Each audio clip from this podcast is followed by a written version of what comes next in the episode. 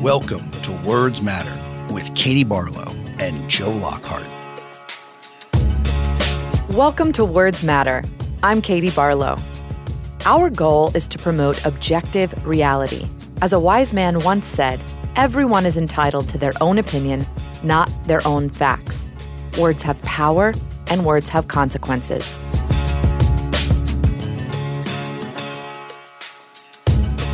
Hey, folks. I'm excited to report that we have more new content for you. Cafe has partnered with Words Matter Media to bring you the Words Matter podcast, co hosted by Joe Lockhart and Katie Barlow. Joe served as the White House press secretary for President Bill Clinton, and Katie is a journalist and an attorney. Each week, they will bring context and understanding to the often fraught political conversations that dominate our national discourse.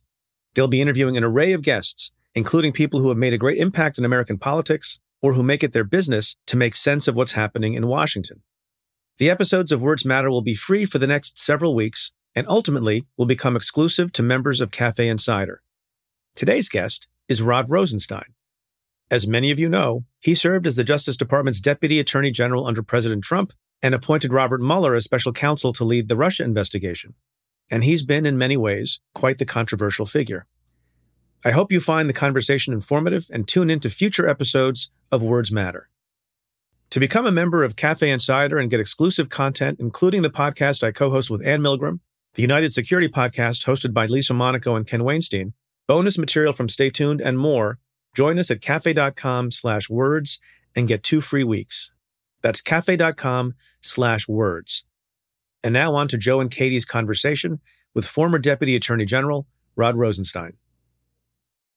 Our guest today served as the 37th Deputy Attorney General of the United States from April 2017 until May 2019. Prior to his appointment, he served as United States Attorney for the District of Maryland. And at the time of his confirmation as Deputy Attorney General on April 25th, 2017, he was the nation's longest serving U.S. Attorney. The Senate approved his nomination by a vote of 94 to 6.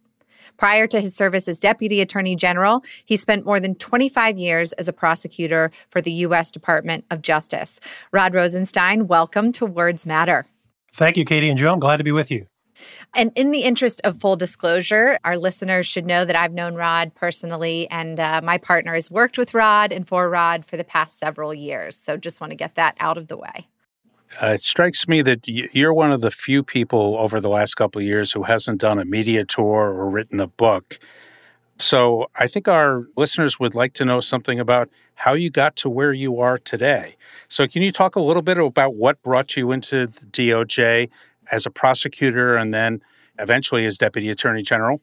Sure, I'll be happy to, Joe. And uh, you know, it's interesting you make the point about the book and the media tour because I can tell you the offers that people receive to write books are quite lucrative, but uh, I decided that wasn't the path that I wanted to take. And that's partly a function of my history in the department and in law enforcement. I joined the Department of Justice in 1990 following a clerkship for a federal judge. I started out as a trial attorney in the public corruption section of the Justice Department. And as a result of that job and other jobs that I subsequently took, including serving as an associate independent counsel on the Whitewater investigation and then as a United States attorney, one of the most important things I learned was about the confidentiality of what we do in law enforcement. That is, that uh, when you have an allegation of criminal activity and you determine that it warrants investigation, you have a responsibility to investigate it, but you also have a commensurate responsibility not to talk about it. And so in the Department of Justice, what we learn, and I learned this in both Republican and Democrat administrations, is that uh, when we have allegations to make, we make them in court, we prove our case, with evidence and witnesses before a jury, and we try to keep our personal opinions out of it. So that's one of the reasons that I've, uh, for the most part, refrained from making any public comments since I left the department. I agree with you there. I think I'm one of the few White House press secretaries that who's not written a book because I think it makes it harder for future press secretaries for the president to trust them and confide in them. Uh, so, I, I mean, I admire that. Speaking of my White House, the Clinton White House, I know you were working as an associate independent counsel under Ken Starr. You were gone before the Lewinsky section, but you were there for much of the Whitewater. Tell me what you learned during that process and how did that inform how you approached the duties you had as the Deputy Attorney General when the president was being investigated. Well, there are a number of lessons that I learned, Joe, that uh, bore on the way I conducted myself in office. And one of them, which is something that I know you appreciate well, is the disconnect between what's being spun in the media about any particular investigation and what's actually happening behind the scenes in the investigation. And often they're really just two different worlds because not, not necessarily that reporters are purposefully trying to misrepresent things, but they're dependent upon their sources. And people who talk to reporters, sometimes they're second or third hand, sometimes they're first hand, but they always have an agenda and they tend to spin the information uh, in a way that favors their personal agenda. And so the stories that you read in the media about investigations, about what's being done, who's being targeted, who's likely to be indicted, often uh, bear little relation to what's actually going on behind the scenes. And so that's one of the lessons I learned. Another one is that it's critically important for prosecutors to remain silent during their investigations. And I think Bob Mueller is a, a superb exemplar of that. He and his staff, although there were often allegations of leaking to the media, I don't think there was any credible evidence that any leak came out of Bob Mueller or his team. And I think it's very important to do that. It, it, tremendously frustrates the media because reporters obviously are dependent upon leakers to write their stories. But in, uh, in the end, although sometimes uh, we have to take our slings and arrows. I think it's the right way to do the job. Yeah, there were many days when I wished that the independent counsel or the special counsel took the same approach as Mueller because we had so many leaks and it had so much of an impact on the investigation that it was very hard to function during that time. And I appreciate what you're saying there. It also has the effect, Joe, of raising expectations, uh, which I think is unfortunate. But uh, the alternative of uh, providing a running, running commentary about where the investigation stands and where it's likely to go, I think is just intolerable because that would inject the prosecutor into that ongoing public debate. Uh, and so in Whitewater, you actually had a similar experience to what we faced in the Russia investigation, which is that there were congressional investigations ongoing. And Congress, of course, and congressional staffers are not subject to the same confidentiality rules as prosecutors and agents. And so uh, there's a constant flow of information coming from them as well. And the upshot is that every day you have a new story. And it's critical for the folks who are conducting the investigation not to be distracted by those stories and to keep their focus on what it is they're supposed to be investigating. So I want to delve a little bit more into the details of, of your history. In 1997, when you joined the U.S. Attorney's Office in Baltimore, Maryland, first as an AUSA, an assistant U.S. attorney. Then in 2005, President George W. Bush nominated you, and you were confirmed by the Senate as the U.S. Attorney for the District of Maryland. But then in 2009, something unusual happened, or at least unusual by modern standards you were the only U.S. attorney President Obama retained when he took office. I know he initially retained several, but but you stayed for the long haul. Explain what usually happens with U.S. attorneys after a change in presidential administration and, and why you were kept on. Well, it varies. There are some presidents who replace uh, or, or, fire all the U.S. attorneys immediately. It typically takes some time to get replacements selected and confirmed by the Senate. Bill Clinton, when he came uh, in office in 1993, fired almost all of the U.S. attorneys immediately or within a month or two of uh, uh taking office the uh, Bush and Obama administrations retained some U.S. attorneys for at least a limited period of time. Uh, and then, of course, President Trump went back to the Clinton model of firing uh, almost all the U.S. attorneys immediately. So the, the practice actually does vary. Nobody was more surprised than I about my remaining as U.S. attorney in the Obama administration. And part of that Part of the reason for that is that I had been nominated to serve as a judge on the Fourth Circuit in 2007, and my nomination was blocked by the Democratic senators uh, from the state of Maryland, Barbara Mikulski and Ben Cardin. So uh, I did not anticipate uh, that I would remain as the U.S. Attorney in the Obama administration, but uh, I was honored and privileged to do the job. Because the principles of the Department of Justice, which I learned throughout my career in both uh, career and non career positions, uh, persist through administrations. Obviously, there are policy changes, but uh, the principles of the department uh, and, and the rules that we follow are consistent from administration to administration. So it was a surprise to me that uh, they did not replace me in 2009. It was a surprise to me that they didn't replace me in, in 2013.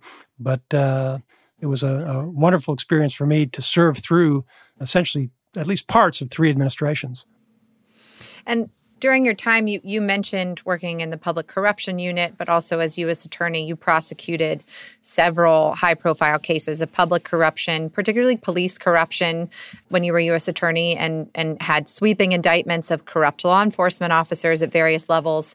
But you also worked closely with local law enforcement to dramatically reduce violent crime in the area, including particularly homicide. So, with, with all of that background and, and your long history with law enforcement kind of on both sides of the coin. I want to ask you your thoughts on, on whether there is a problem of systemic racism in police departments across the country, or at least the ones that you investigated. There are a lot of issues in the Baltimore Police Department. Systemic racism did not appear to be one of them. And I think, Katie, you know, obviously my, my experience demonstrates that you can prosecute corrupt police officers. You can help to correct problems in policing, but that doesn't necessarily mean you need to condemn police officers. In my experience, having spent 30 years in the Department of Justice and worked with federal, state, and local law enforcement officers all over the country, is that 99% of uh, police officers are honest. They are people of great integrity. They're the kind of folks you want to have as your neighbors and friends. Like in any line of work, know, there are outliers. Uh, there are folks who abuse their powers and people who abuse citizens, and we need to hold those folks accountable. And that's one of the things we did in Baltimore. Now, Baltimore is a department that uh, had some significant management problems. And as a result of that, there were cultural issues within the department that resulted in a number of large scale conspiracies, which you adverted to. And so we rooted those out. But uh, I was always careful when we brought those cases not to condemn the entire police department because there are a lot of good cops out there who, who are demoralized when they see that kind of publicity uh, and who are just as offended as, as you and I are when they see misconduct by their colleagues. So, Rod, let's now get into the Trump administration. Trump was elected in 2016. Jeff Sessions asked you to join the administration. What was your connection with uh, Senator Sessions and then AG Sessions? And what connection did you have with Donald Trump? Well, I had uh, no personal connection with either one of them. In fact, I, I, spoke to Jeff Sessions for the first time when he called and invited me to come down and talk to him in his Senate office in late November of 2016. And uh, initially, I didn't even realize he, I was being interviewed for a job. He told me that he was interested in my thoughts about uh, the policies of the department and about how we could best achieve his priorities, which included uh, reducing drug abuse and fighting violent crime. And so I talked with him a fair amount about those issues. And that was uh, my first interaction with the Attorney General. Obviously, we had a lot of friends in common, but uh, I had no prior connection with him. And by virtue of my experience in the department, uh, I had not been involved in politics. Now, I've been a registered Republican uh, my whole life, but uh, I had not been active in politics. So I had not uh, come across the Attorney General or the President in any of those capacities. In fact, the first time I met the president was uh, shortly before he was inaugurated. He came to Baltimore to a football game, and I, I shook his hand uh, before the game. That was the first time I'd ever met him. And given how political Washington is, did you have any hesitation about jumping into Main DOJ in a position that, as much as you tried to keep politics out of it, you could never completely do that? I had no hesitation about it, Joe. And it's an interesting issue. I know there are people who speculate about the risks of getting involved in political office, and there are folks who say they wouldn't want to work in government in this administration or that administration. But my view is there's a lot of good work to be done in any administration. And obviously, whether it's your party's president or the other party's president, there are going to be policies with which you disagree. Nobody's 100% in agreement with anybody's particular agenda. But within the department, we were pursuing what Jeff Sessions described as a, a mandate to enforce the rule of law, to reduce violent crime and drug abuse, uh, to try to enhance immigration enforcement, to support law enforcement, all things that uh, I believe were, were righteous goals. And uh, I was honored to be part of it. So before you were sworn in as Deputy Attorney General or as DAG, your soon to be boss, AG Sessions, recused himself from the Russia investigation. I think that was on March 2nd, 2017. And in your recent Senate testimony, you praised that recusal, said it was the right thing to do. So if you could explain to our listeners why the AG recused himself, why that was the right thing, and, and what the Justice Department guidelines are on recusal, and what you thought that would mean for you coming into DOJ. And Katie, I was not involved in that decision. I had uh, been nominated, but I had not been confirmed. So I was up in Baltimore doing my job, and I learned about the recusal like everybody else did uh, on television. But my understanding is the Attorney General consulted with the ethics experts in the department, and as a result of his involvement in the political campaign, determined that it was appropriate for him to recuse. It was strictly based upon the rules, and Jeff Sessions is a rule follower. That's one of the reasons I thought uh, uh, he would do a superb job as Attorney General because he obviously has strong political views. He wanted to make significant policy changes, but he respects the rule of law. And uh, when he evaluated those rules and and realized that they called for his recusal, he felt it was appropriate to recuse. And so, uh, I, as I said, I wasn't involved. And in fact, at the time, I was preparing for my confirmation hearing, and I uh, had a hearing along with Rachel Brand, who was the Associate Attorney General, our number three official in the department. And as we were preparing for the hearing, we actually anticipated that Rachel would get a lot of the tough questions during the confirmation hearing. But uh, after the Russia recusal, everybody turned their attention to me. So that uh, had a big impact on the, the nature of the confirmation process. So aside then from from how he actually decided to do it, what are the rules that kind of require it so that people understand what goes into that thought process and how that decision gets made?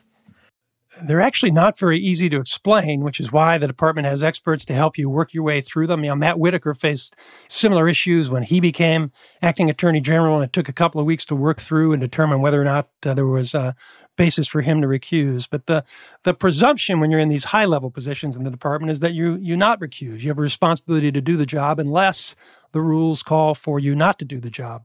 And so you go through all the rules. There, there are a variety of different rules. There are bar rules, there are federal regulations, and then there are department regulations and policies. Uh, and so, with regard to the Attorney General, my understanding is that the rule that applied there was that he had been involved in the political campaign and therefore could not be involved in any investigation of the campaign. So, that is my understanding about the rule that resulted in his recusal. So, you are still working on being confirmed and you're dropped into the middle of this. Let's talk a little bit about some of the things that actually happened. It's been reported that on May 8th, 2017, you and the Attorney General were at the White House for lunch with White House counsel Don McGahn. It was then that, uh, again, reported that you learned that the president was planning to fire FBI Director James Comey. First, is, is that accurate? You know, I don't have a calendar in front of me, Joe, but I believe it was a Monday, and uh, I think the 8th is probably right. What, what was your reaction to learning that?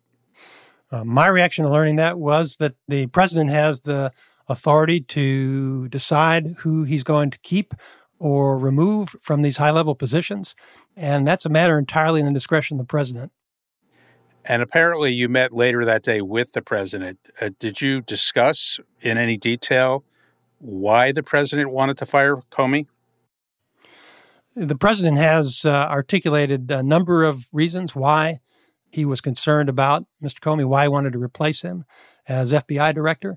I, as you know, I wrote a memo subsequently where I, I explained uh, what I felt that Jim Comey had done wrong with regard to the Hillary Clinton investigation the president's reasons weren't necessarily the same as mine, but uh, he he had, obviously had his own reasons, and uh, his reasons are unreviewable. You know, the president has discretion to appoint attorneys general and secretaries and uh, anybody that he likes, subject to Senate confirmation, and he has the ability to remove them for whatever reason he deems appropriate. So that memo became quite significant in all of the discussion around the firing of Comey and whether the president obstructed justice. Can you talk a little bit about why you wrote it? Well, I think uh, it's already been explained publicly that I wrote it because the president asked me to write it. And uh, what's reflected in there, Joe, I would have written that memo for any president who asked me to do it. I would have written the same memo for Hillary Clinton. It's not a partisan memo, it's uh, simply an explanation of how Jim Comey's conduct during that Hillary Clinton investigation was inconsistent with the principles of the department. And it's ironic that people uh, now view that obviously for, through a political lens. But I can tell you in the fall of 2016, my colleagues, the Obama U.S. attorneys, I was a holdover, but my colleagues had been appointed by President Obama. Uh, they recognized those same issues that I recognized.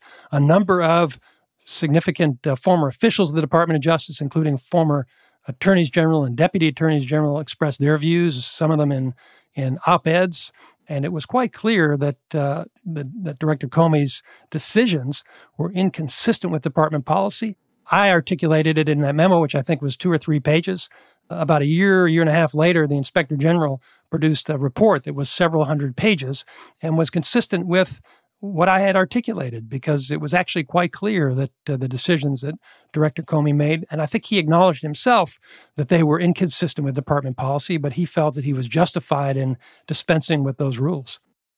Given what you wrote, do you think Comey should have been fired based on the memo? Not, not the politics and not everything that came afterwards, but given the mistakes he made, do you think it was right that he was fired? You know, Joe, I think uh, having spent a career in the Department of Justice, one of the things that I learned is that there are um, the majority of positions in the department are career positions.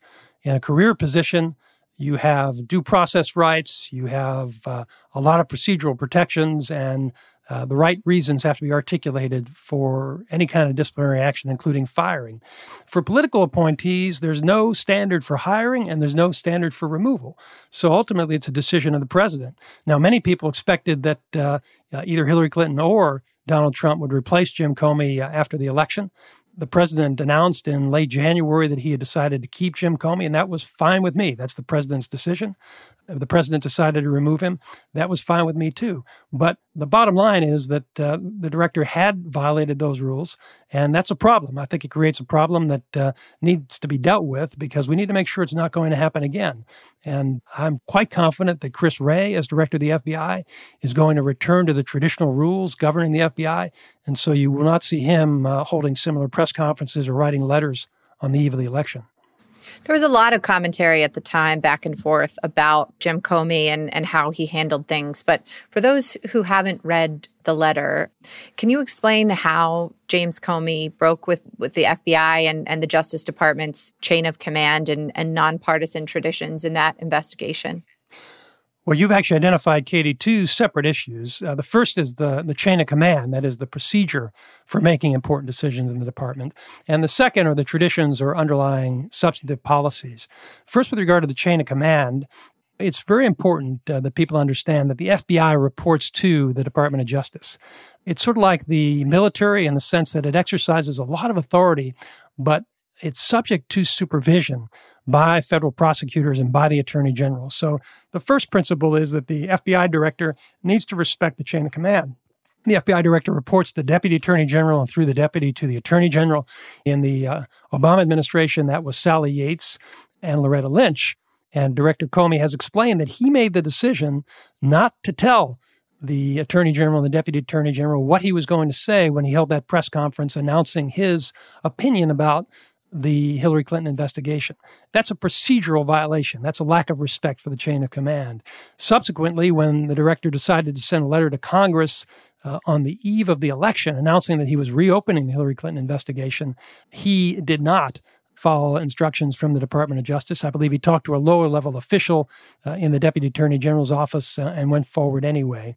In those instances, if the FBI is going to take such a dramatic step, inconsistent with department precedent, with a potential impact on the election, the FBI director has a responsibility to fully brief the leadership of the department and make sure he or she has their approval because that's his responsibility. He is uh, the leader of the FBI, but he's still a subordinate official in the Department of Justice. So that's the procedural violation. Substantively, with regard to the press conference, Number one, the FBI director uh, should not be expressing his personal opinion about an investigation because the FBI's role in the federal system is to make recommendations to the Department of Justice. And then prosecutors make the decision whether or not to bring a case. So when Director Comey went to the microphone and announced that no reasonable prosecutor would charge the case, he was directly undermining the authority of uh, the Department of Justice, which had not yet made its decision and had a right to make that decision independently. In addition to that, he proceeded to lay out the evidence and to criticize Secretary Clinton. And that's also a violation of a very important principle. As I mentioned earlier, the department conducts investigations, and either we charge or we do not charge. There's no middle ground where we close the case but chastise the target of the investigation. So, if there were going to be a variance from that tradition, if Director Comey felt it was important in this instance to break with that rule, he should have gotten approval from the Attorney General, uh, but he didn't do that. And similarly, with regard to the letter he wrote on the eve of the election announcing the reopening the investigation of Hillary Clinton, that letter he wrote uh, had a significant potential impact on the election. Now, nobody can measure what, if any, impact it actually had, but it's a very foundational rule that the Department of Justice should be cautious not to do things that are going to be perceived as interfering with the election. And the truth is that there was no need to write that letter, uh, and he should not have done it. And again, if he were going to do it, he should have gotten the personal approval of the Attorney General. Your memo specifically did not recommend that Comey be fired, and I, I want to quote briefly from it. It says, quote, the FBI is unlikely to regain public and congressional trust until it has a director who understands the gravity of the mistakes and pledges never to repeat them. Having refused to admit his errors, the director cannot be expected to implement the necessary corrective actions. Do you believe the president made his decision to fire Comey for the reasons laid out in your memo? You know, Katie, I had only a few hours uh, to write that memo, but I think it it uh, it fairly articulates my views. As I said, uh, I understood the president was removing Director Comey. It wasn't my decision to do so, but I was articulating what I believe the director had done wrong. And what's unspoken in the letter, but what you ought to know is that uh, I actually viewed Jim Comey as a role model in the Bush administration, as many of our U.S. attorneys did. He'd been a federal prosecutor, a career prosecutor, was very effective in fighting violent crime. He served as U.S. attorney in southern New York, where they had a great track record on white collar crime, and then as deputy attorney general for a couple of years before becoming FBI director. And everybody makes mistakes. I think his mistakes were significant, but everybody makes mistakes. But one of the things that particularly troubled me, and it's reflected in there, is that Director Comey was unapologetic about his mistakes. And you may recall there was a congressional hearing a week or two before the director was fired, in which he basically doubled down and, and, in effect said that he he would have done it again if he had the chance. And I thought that was deeply wrong, and I was very disappointed uh, that Director Comey was unwilling to acknowledge that the decision he made was a bad decision. And the, as far as the question you're a- asking me, the president made the decision to remove Director Comey, and I can't speak for the president, Katie, as to what was in his mind. I know he's articulated a number of reasons, but uh, ultimately it's his decision and it's not reviewable. Were you surprised that the White House publicly released your memo that that very same day and used it as their justification for Comey's firing?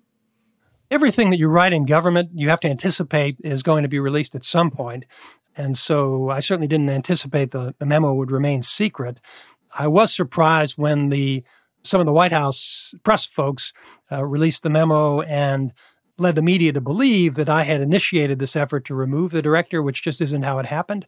But uh, but as far as the substance of the memo, I wrote it with the understanding that it might become public at some point, and uh, and I stand behind it. And as I said, I think most former officials in the department, without regard to politics, agree with the principles that are articulated uh, in the memo and would not want to see a future FBI director make those decisions.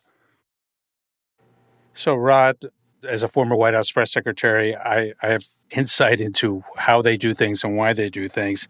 And Sean Spicer was out that day and he said, quote, it was all Rosenstein, no one from the White House. It was a DOJ decision. We know from your answer and from your testimony that it was a, the president's decision. So, how did you feel being put in the position by senior members of the White House suggesting, uh, well, saying outright that you had made the decision that the president hadn't made the decision when you knew just the opposite was true?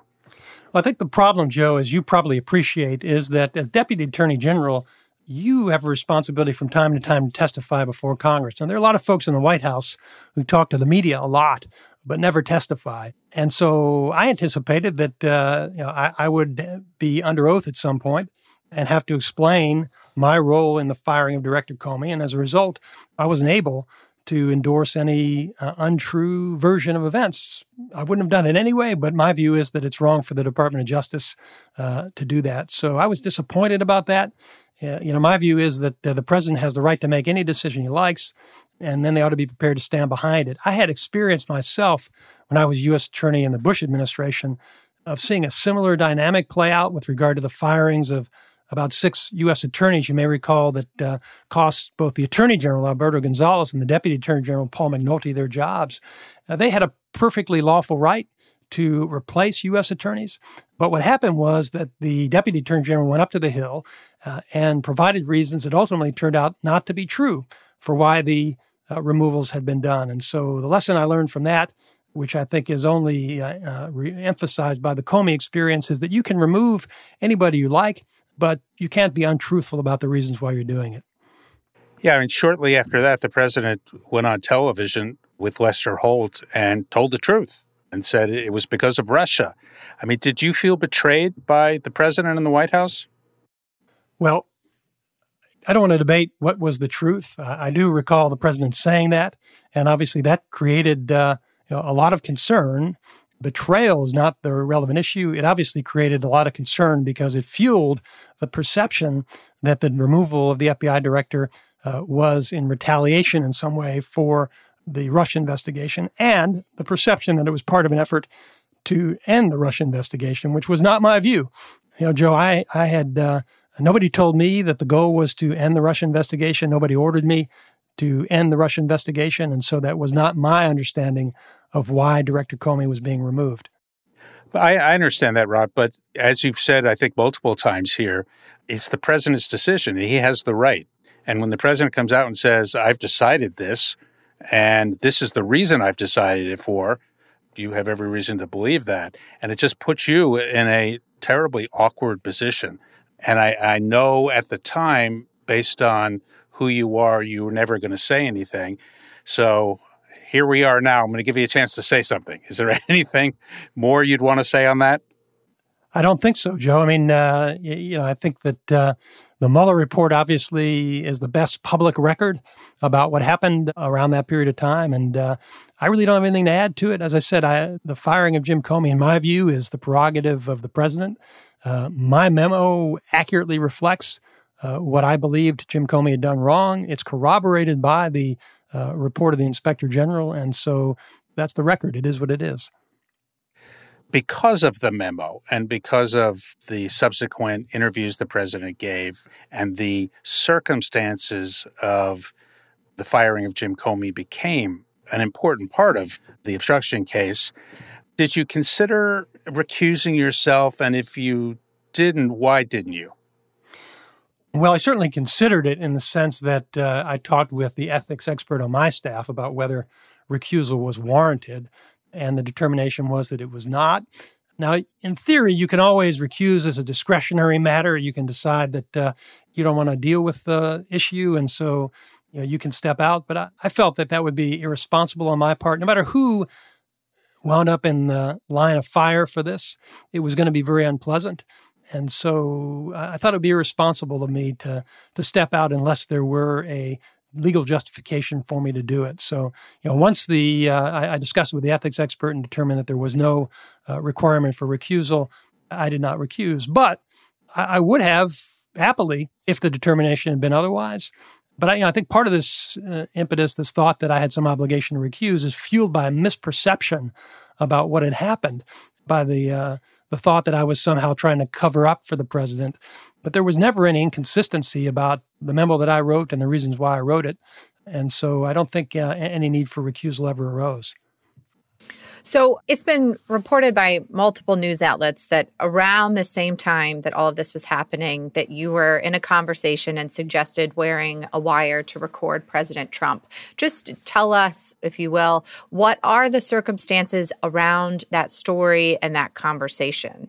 Yeah, there have been a lot of stories that have come out uh, about that period of time, and most of them are unattributed, so I'm not sure whether they're firsthand participants or whether they're people spinning what they think happened uh, in, in these meetings. But essentially, Katie, what happened was there was an ongoing covert investigation. The Russia investigation involved a, a classified national security investigation as well as related criminal investigations. And in the course of those investigations, uh, Andrew McCabe has talked publicly about some of the things that happened. And in addition to that, there's a memo that Mr. McCabe wrote that the department has released and declassified. The majority of the investigation, though, remains classified. So, you know, someday if the department does make the decision to declassify the whole thing, uh, I'll be free to talk uh, uh, more broadly about it. But uh, what I can tell you with regard to that particular issue is that Andy McCabe and I worked together for a, a long period of time. We didn't always agree on things at the beginning of the investigation. As you know, Andy surprised me with some information, some things that he had done.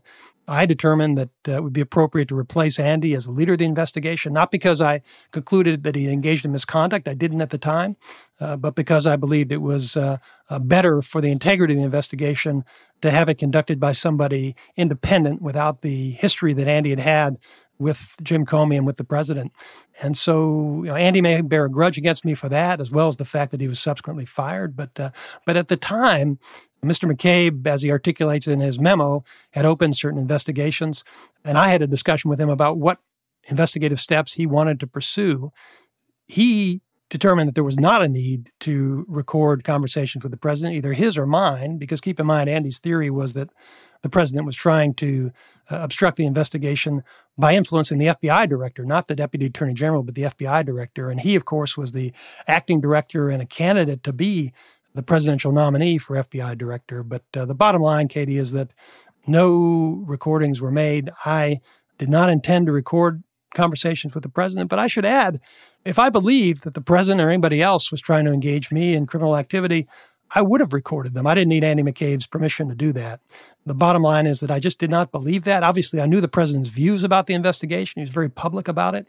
But uh, I never felt that the president was trying to involve me in any criminal activity. So there is a, a book coming out this week by Jeffrey Toobin called True Crimes and Misdemeanors, and, and he quotes this back and forth with with you and McCabe. It, is not sourced, and we can all have our own suspicions about where the information came from. But I'm gonna I'm gonna read it to you to get your gauge on on its accuracy. It's quote what would we do in an obstruction investigation in a normal case? Rosenstein asked the group, more or less rhetorically. Quote, Well, the whole point is to capture their intent, state of mind. We'd find an informant to wire up to get admissions. We could do the same thing here. And then Toobin goes on to write, quote, then Rosenstein explained how the team might go about collecting evidence on the president.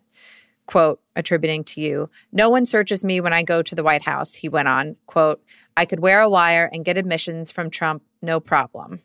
Is that accurate? No, that's not an accurate quotation, Katie. And uh, you know, some of it strikes me as somebody else's reasoning rather than mine.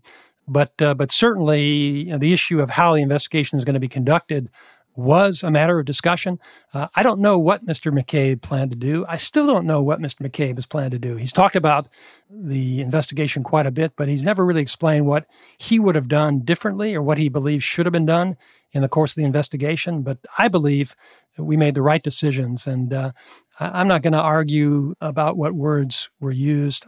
Those are not accurate quotations, but we did have a conversation about how the investigation was going to be conducted because that obviously was of great importance to me and uh, ultimately would have been my responsibility. So, you know, that part of it is accurate. Let's shift, if we can, to Bob Mueller, who eventually became the special counsel. When you reached out to him, did you have in your mind he might be the special counsel? Were you looking to get some insight over who should run the FBI? What, what, what was your thinking when you reached out to him? Actually, both, Joe. We had, uh, you know, th- there was a lot going on in the first couple of weeks uh, that I was on the job. One of which was one important issue was that we needed a new FBI director, and there was uh, an urgency about finding appropriate candidates. And the attorney general and I, and ultimately the president, talked to Bob Mueller for his advice. And so that was one issue. And uh, I also asked Director Mueller a couple of days before I appointed him uh, whether he would be willing to serve as special counsel if I determined it to be appropriate. And I made clear to him in that first conversation I had not made a decision, but you know, when you're in a job like that, Joe, you, you you need to know what your options are, and so I thought it was important for me to to know whether or not somebody with the stature and experience of Bob Mueller would be willing to do the job. Because if I were to appoint a special counsel, which ultimately I decided to do, I wanted to make sure that uh, it would make things better and not worse in terms of introducing conflicts or apparent conflicts into the investigation. And so, obviously, everybody on all sides takes issue with Director Mueller for one reason or another. That's the nature of the job. But I believe that uh, adding Director Mueller to the investigation and uh, removing Mr. McCabe from the chain of command at that time was the right decision in terms of promoting confidence in the integrity of the investigation. One of the things the president likes to say when he goes after uh, Bob Mueller is the day before he was appointed special counsel, he came to the White House and, using the president's word, begged to be the new director of the FBI. Was that your impression of what Bob Mueller was doing that day? No. Uh, Bob Mueller, based on my experience, he did not want to be the director of the FBI again. He'd already done it. He'd, he'd done his entire 10 year term. They had drafted him for another two. And uh, based on my conversations with Bob Mueller at the time, I don't believe he had any desire to be director again. So, for you, what was the tipping point? I mean, obviously, this was a, a short period of time and there was a lot of pressure on you. What was the tipping point for you that a special counsel was needed? Joe, the decision to appoint a special counsel is a function of all the facts and circumstances at the time. And so it would be unfair for me to identify a tipping point as in one thing that mattered more than all others.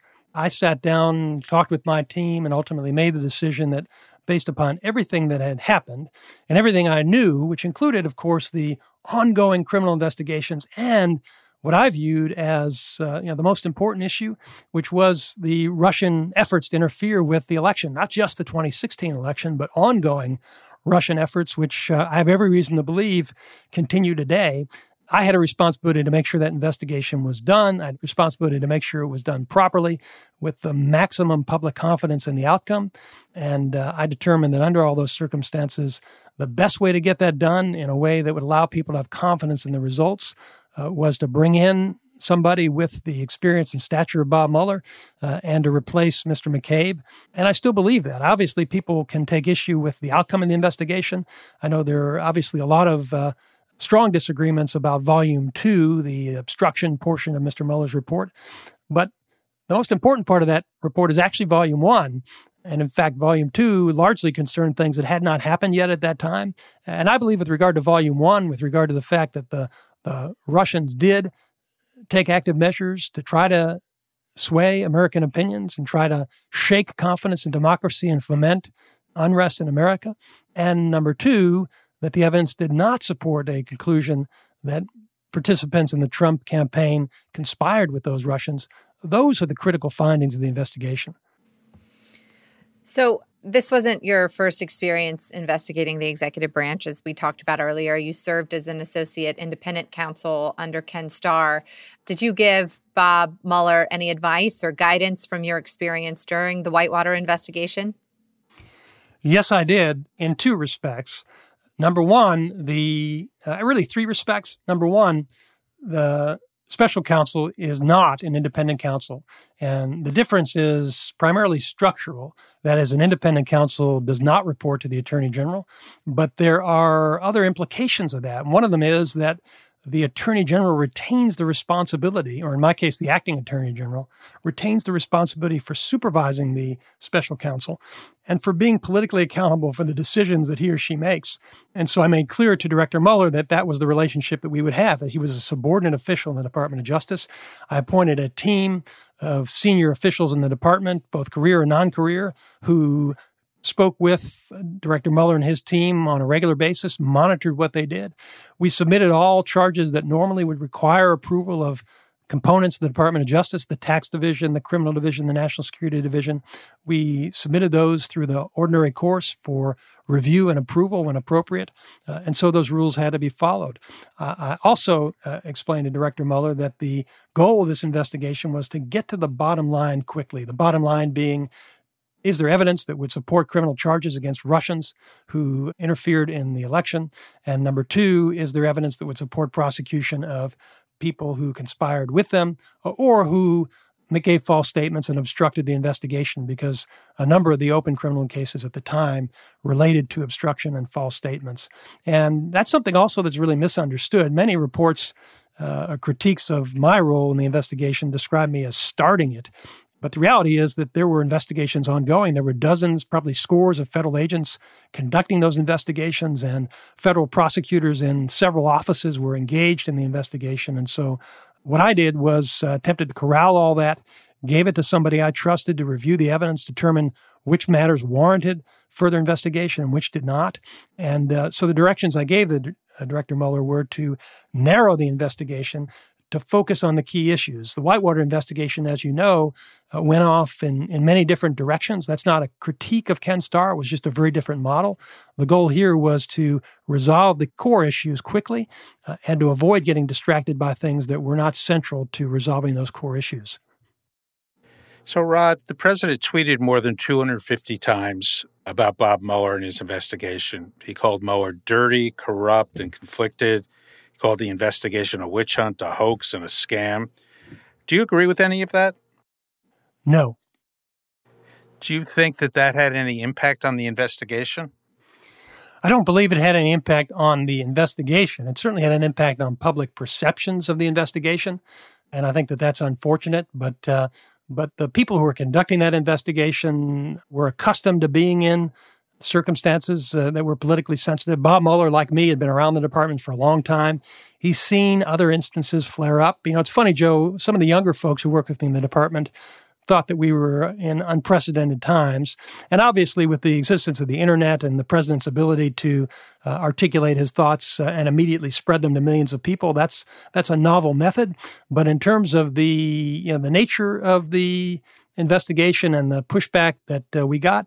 Uh, I know you were around the Clinton White House, and you're you're aware that similar things happened uh, in the Clinton administration.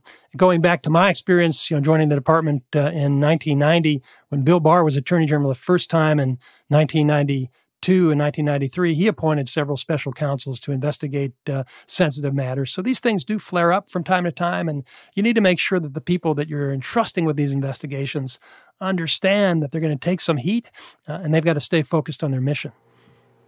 Can I stay on tweets just for a second? Uh, it's, it's a little off subject, but the president has tweeted repeatedly over the last six to 12 months that President Obama led a spying effort against his campaign and committed illegal acts. Did you see anything at your time at Department of Justice that indicated President Obama had committed a crime?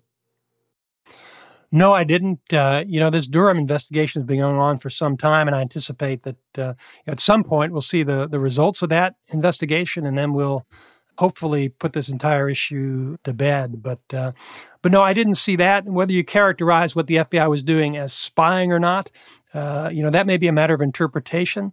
But in terms of an effort to get information that could be used against the political campaign, I did not see any evidence of that. And I would assume you paid somewhat careful attention to the president's tweets since he was tweeting very often. Is that is that correct? I think it would be fair to say, Joe, that I was painfully aware, but I tried not to pay too much attention. Do you think, um, the last question on this, and I'll let you off the hook.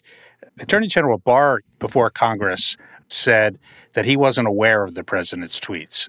That seemed very unlikely to me because uh, his tweets were about DOJ and the investigation. You know, I did not watch uh, General Barr's testimony, but uh, I certainly think it's credible that Bill Barr doesn't follow Twitter. So, you know, if the information came to his attention, presumably it would be through uh, media reports or media briefings from his aide, but uh, he's certainly not following Twitter on a daily basis. So let's go back in time just a little bit before the Mueller report came out. Attorney General Sessions resigned in November of 2018. At what point did your oversight of the Mueller investigation end? Well, technically, my oversight ended then in the sense that the special counsel reports to the attorney general or the acting attorney general. And upon uh, General Sessions' resignation, Matt Whitaker was appointed acting attorney general and therefore became responsible for overseeing the investigation. But uh, number one, uh, General Whitaker actually took a couple of weeks to clear the ethics issues until he fully asserted control. And number two, uh, I and my team had been managing this for 18 months, and so uh, we continued to serve uh, uh to play a role there. But uh, but Matt actually appointed his own staffer to oversee the special counsel investigation, and so after the ethics issue was cleared, uh, he was responsible for signing off on any final decisions. So Attorney General Barr takes over eventually, and uh, Special Counsel Mueller finishes his report. And the Attorney General took what a lot of people thought was an unusual step before the report was ready to be issued to the public, which again, he didn't have to do that. He held a press conference and released a four page letter summarizing the Mueller report. That became a very controversial issue. There, there were many, myself included, that felt like that that prejudiced the report and that there was intent there by Attorney General Barr to, before the full volumes of the report came out, to create an impression about what was in the report. Were you involved in that decision? And why was Attorney General Barr doing that? Well, Joe, I don't want to speak for Attorney General Barr. I think he's been asked this uh, at least one of the hearings, and, and he's provided his own answers. You know, Bill Barr makes his own decisions. I was certainly around the department, and uh, I was involved and certainly consulted with General Barr. And uh, as he explained, I agreed with the conclusion that the evidence collected by the special counsel did not warrant any additional prosecutions. Now, the decision about what to tell the public and, and whether to hold a press conference you know, Joe, there aren't any rules about that, right? The the investigation had been concluded, the decisions had been made, and General Barr uh, made a decision that uh, he should explain his views to the public, and uh, he had a legal right to do that. Now, people have criticized him for it. Uh, people have questioned whether it violates department policies. I, I don't think it does violate department policies. If it did, the uh, inspector general would be able to investigate it. But uh, that's a decision that General Barr made, and I think it's important to distinguish, Joe, the the role of the Department of Justice in a criminal investigation is to determine whether or not a prosecution should be pursued. You make that decision, and in the ordinary case, you close your files and go home. This was an extraordinary case because upon making that decision, the Attorney General had, had, had, decided that he was going to release to the Congress and to the public the entire Mueller report uh, with only those redactions that are required by law. And I think if you're going to criticize the Attorney General for expressing his opinion about it, you ought to give some acknowledgement to the fact that uh, you know, he made that decision to release that report to the public so people are free to, to make their own decisions. And as I said, the, the, the department had already made its decision. If Congress was going to take any action on that, uh, you know, they're not bound by anything that Attorney General Barr says. So I think uh, some of that criticism is unfair. How about the idea, though, that he gave his opinion of the report two weeks before people had a chance to read it for themselves? I don't know that I would agree with that. He initially wrote the letter, three or four page letter, where he summarized what he referred to as the principal conclusions of the report and people have pointed out that it's it's incomplete, but obviously it's a four-page summary of the principal conclusions of a report that's several hundred pages.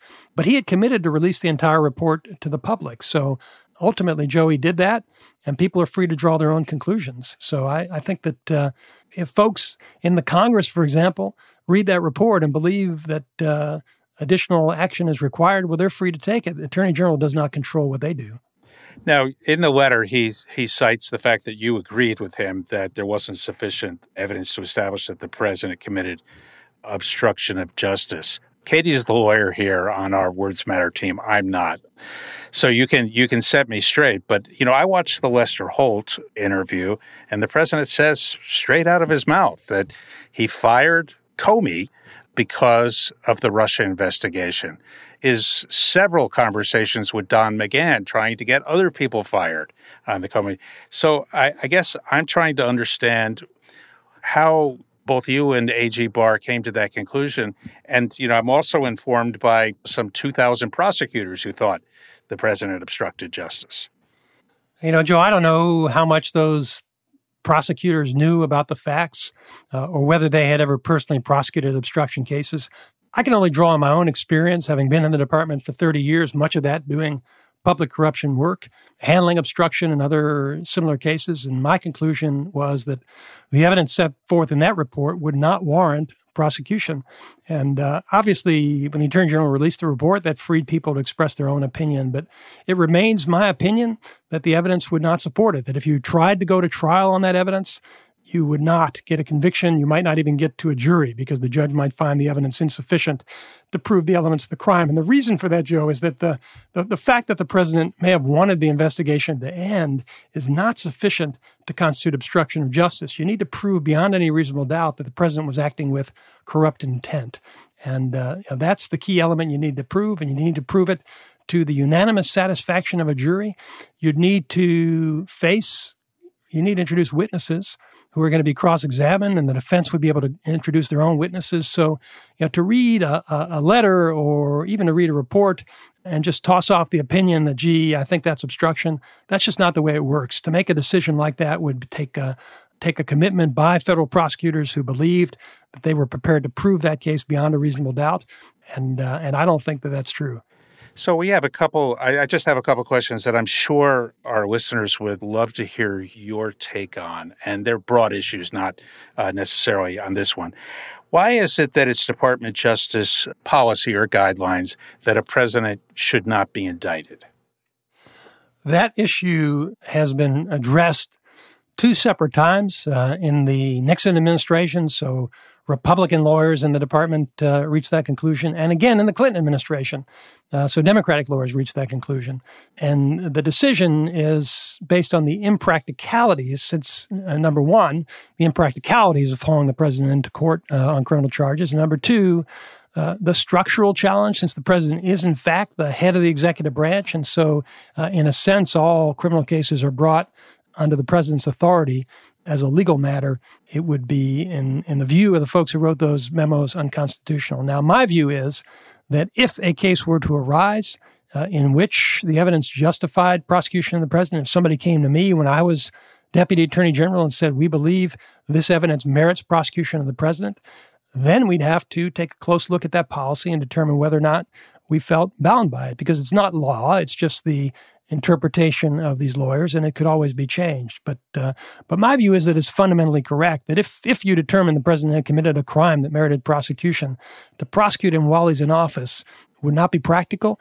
Uh, and so then you need to consider whether there are other remedies, such as referring it to Congress to make a determination whether or not uh, you know, Congress determined that impeachment was appropriate, which is basically what Ken Starr did in Whitewater I was not involved in the aspect of the investigation, but you, would have to reach that decision at that point. But my view is that uh, uh, the, the, policy does not prohibit us from conducting investigations. We still have an obligation to conduct an investigation, but it might, at the end of the day, preclude us from filing a prosecution while the president was in office.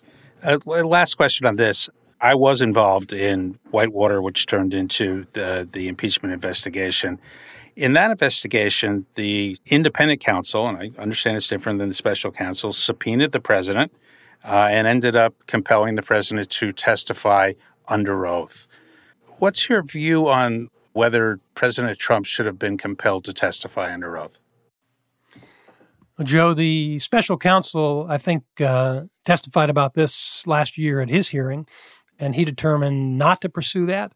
And so ultimately, I did not have to face that issue. If he had presented it as a recommendation that he believed the evidence warranted a subpoena to the president, I would have reviewed that evidence, consulted with my advisors, and that would have been a very challenging decision for us to make. But uh, the issue did not arise because the special counsel did not believe uh, uh, it was the right move. And part of that rationale, of course, is that it would have taken a very long time president presumably would have objected. It would have been litigated. You know, a long time would have gone by. And so, what the special counsel had to weigh was the significance of the allegations, the time it was going to take, uh, and the uh, and the probability of uh, developing evidence as a result of that process. And and he determined not to do it. So that's a very good example, Joe, of the kind of decision that I think needs to be left in the first instance to an independent prosecutor. And uh, you know that's the point. That was really the point of appointing Director Mueller, is so that uh, know, that decision would be made independently of politics and whether you agree or disagree with what Director Mueller did. I think everybody recognizes that he's uh, uh, somebody who has an extraordinary record of ignoring politics and and doing what he believed to be the right thing. So, last question here that ends things um, about a month after the report came out, a little bit over a month after that, on April 29th, 2019, that's when you submitted your resignation letter to President Trump.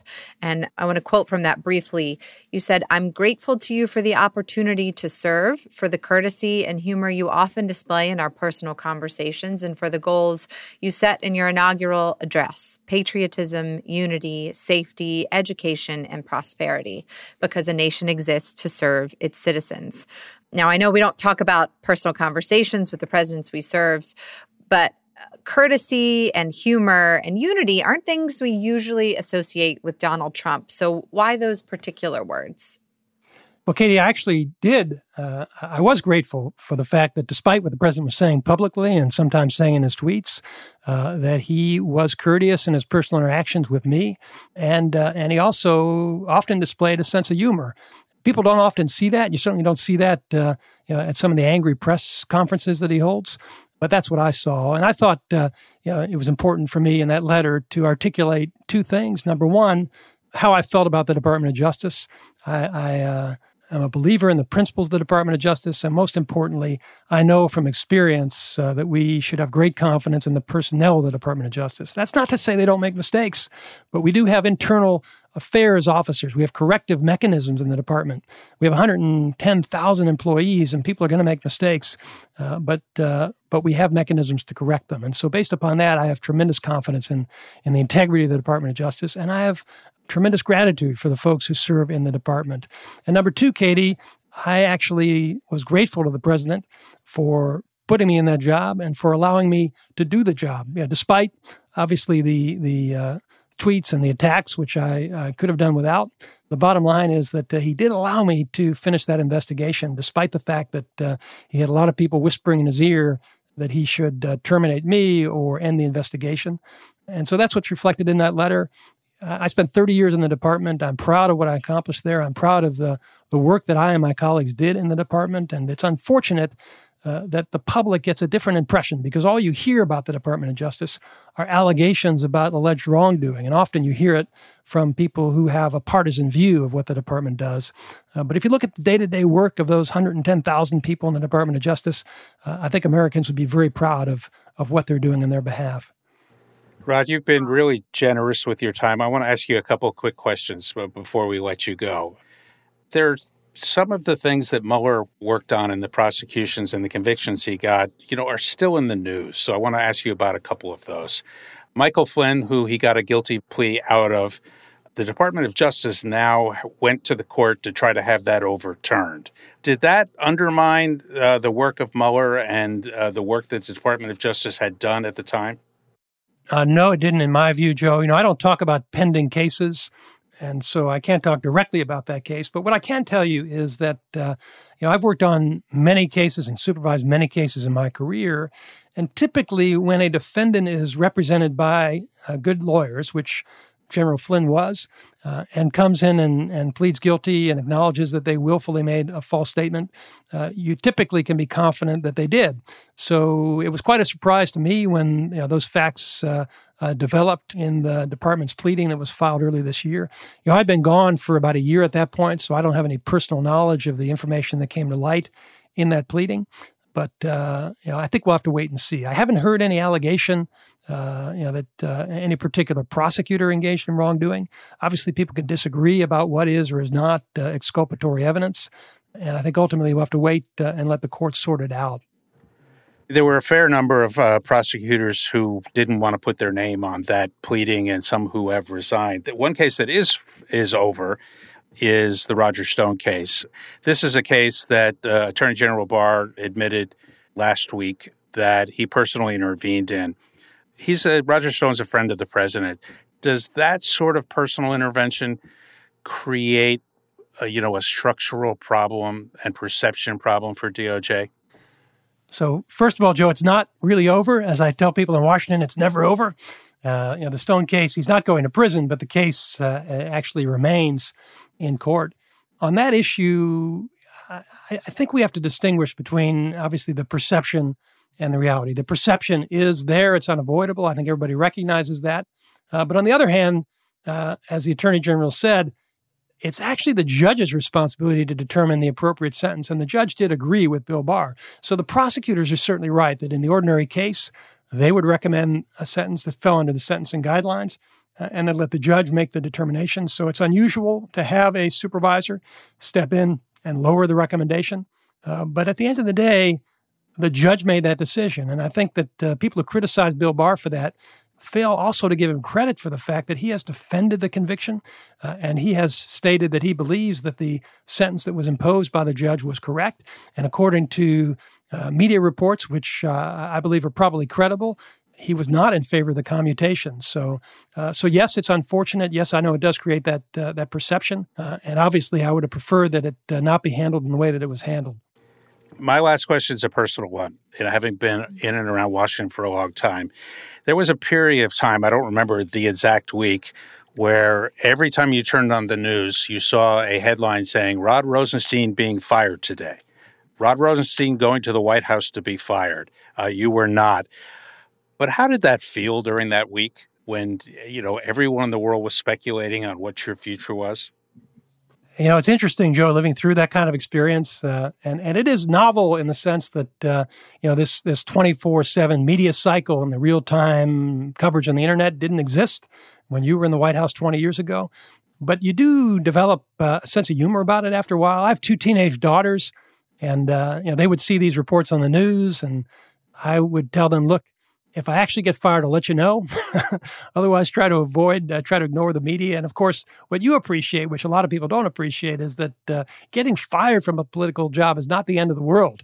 You move on. It's intended to be a short term job. You move on to other things. And so uh, there are a lot of things worse uh, than being fired or being rumored to be fired. But uh, you know, in this administration, I think people have gotten used to that. The president uh, obviously has uh, shown a willingness to fire his own people and often speculates about it, or at least stories float out that he's speculating about firing one person or another.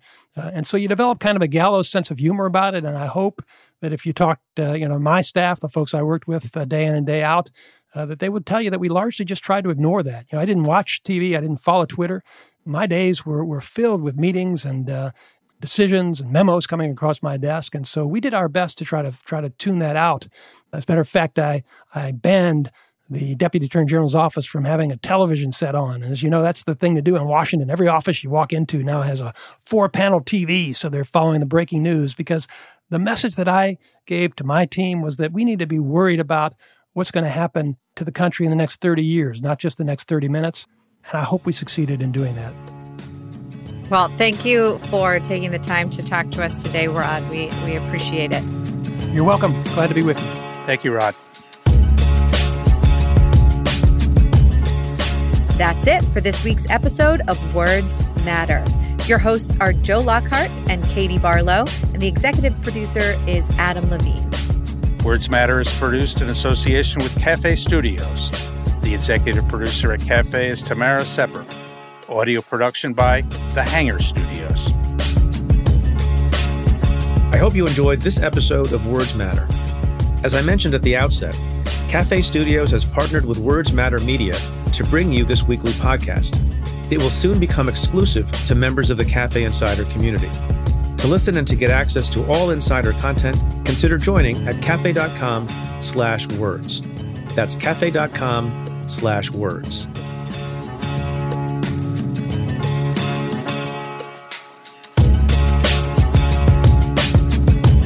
Thank you for listening to Words Matter. Please rate and review Words Matter at Apple Podcasts or wherever you get your shows.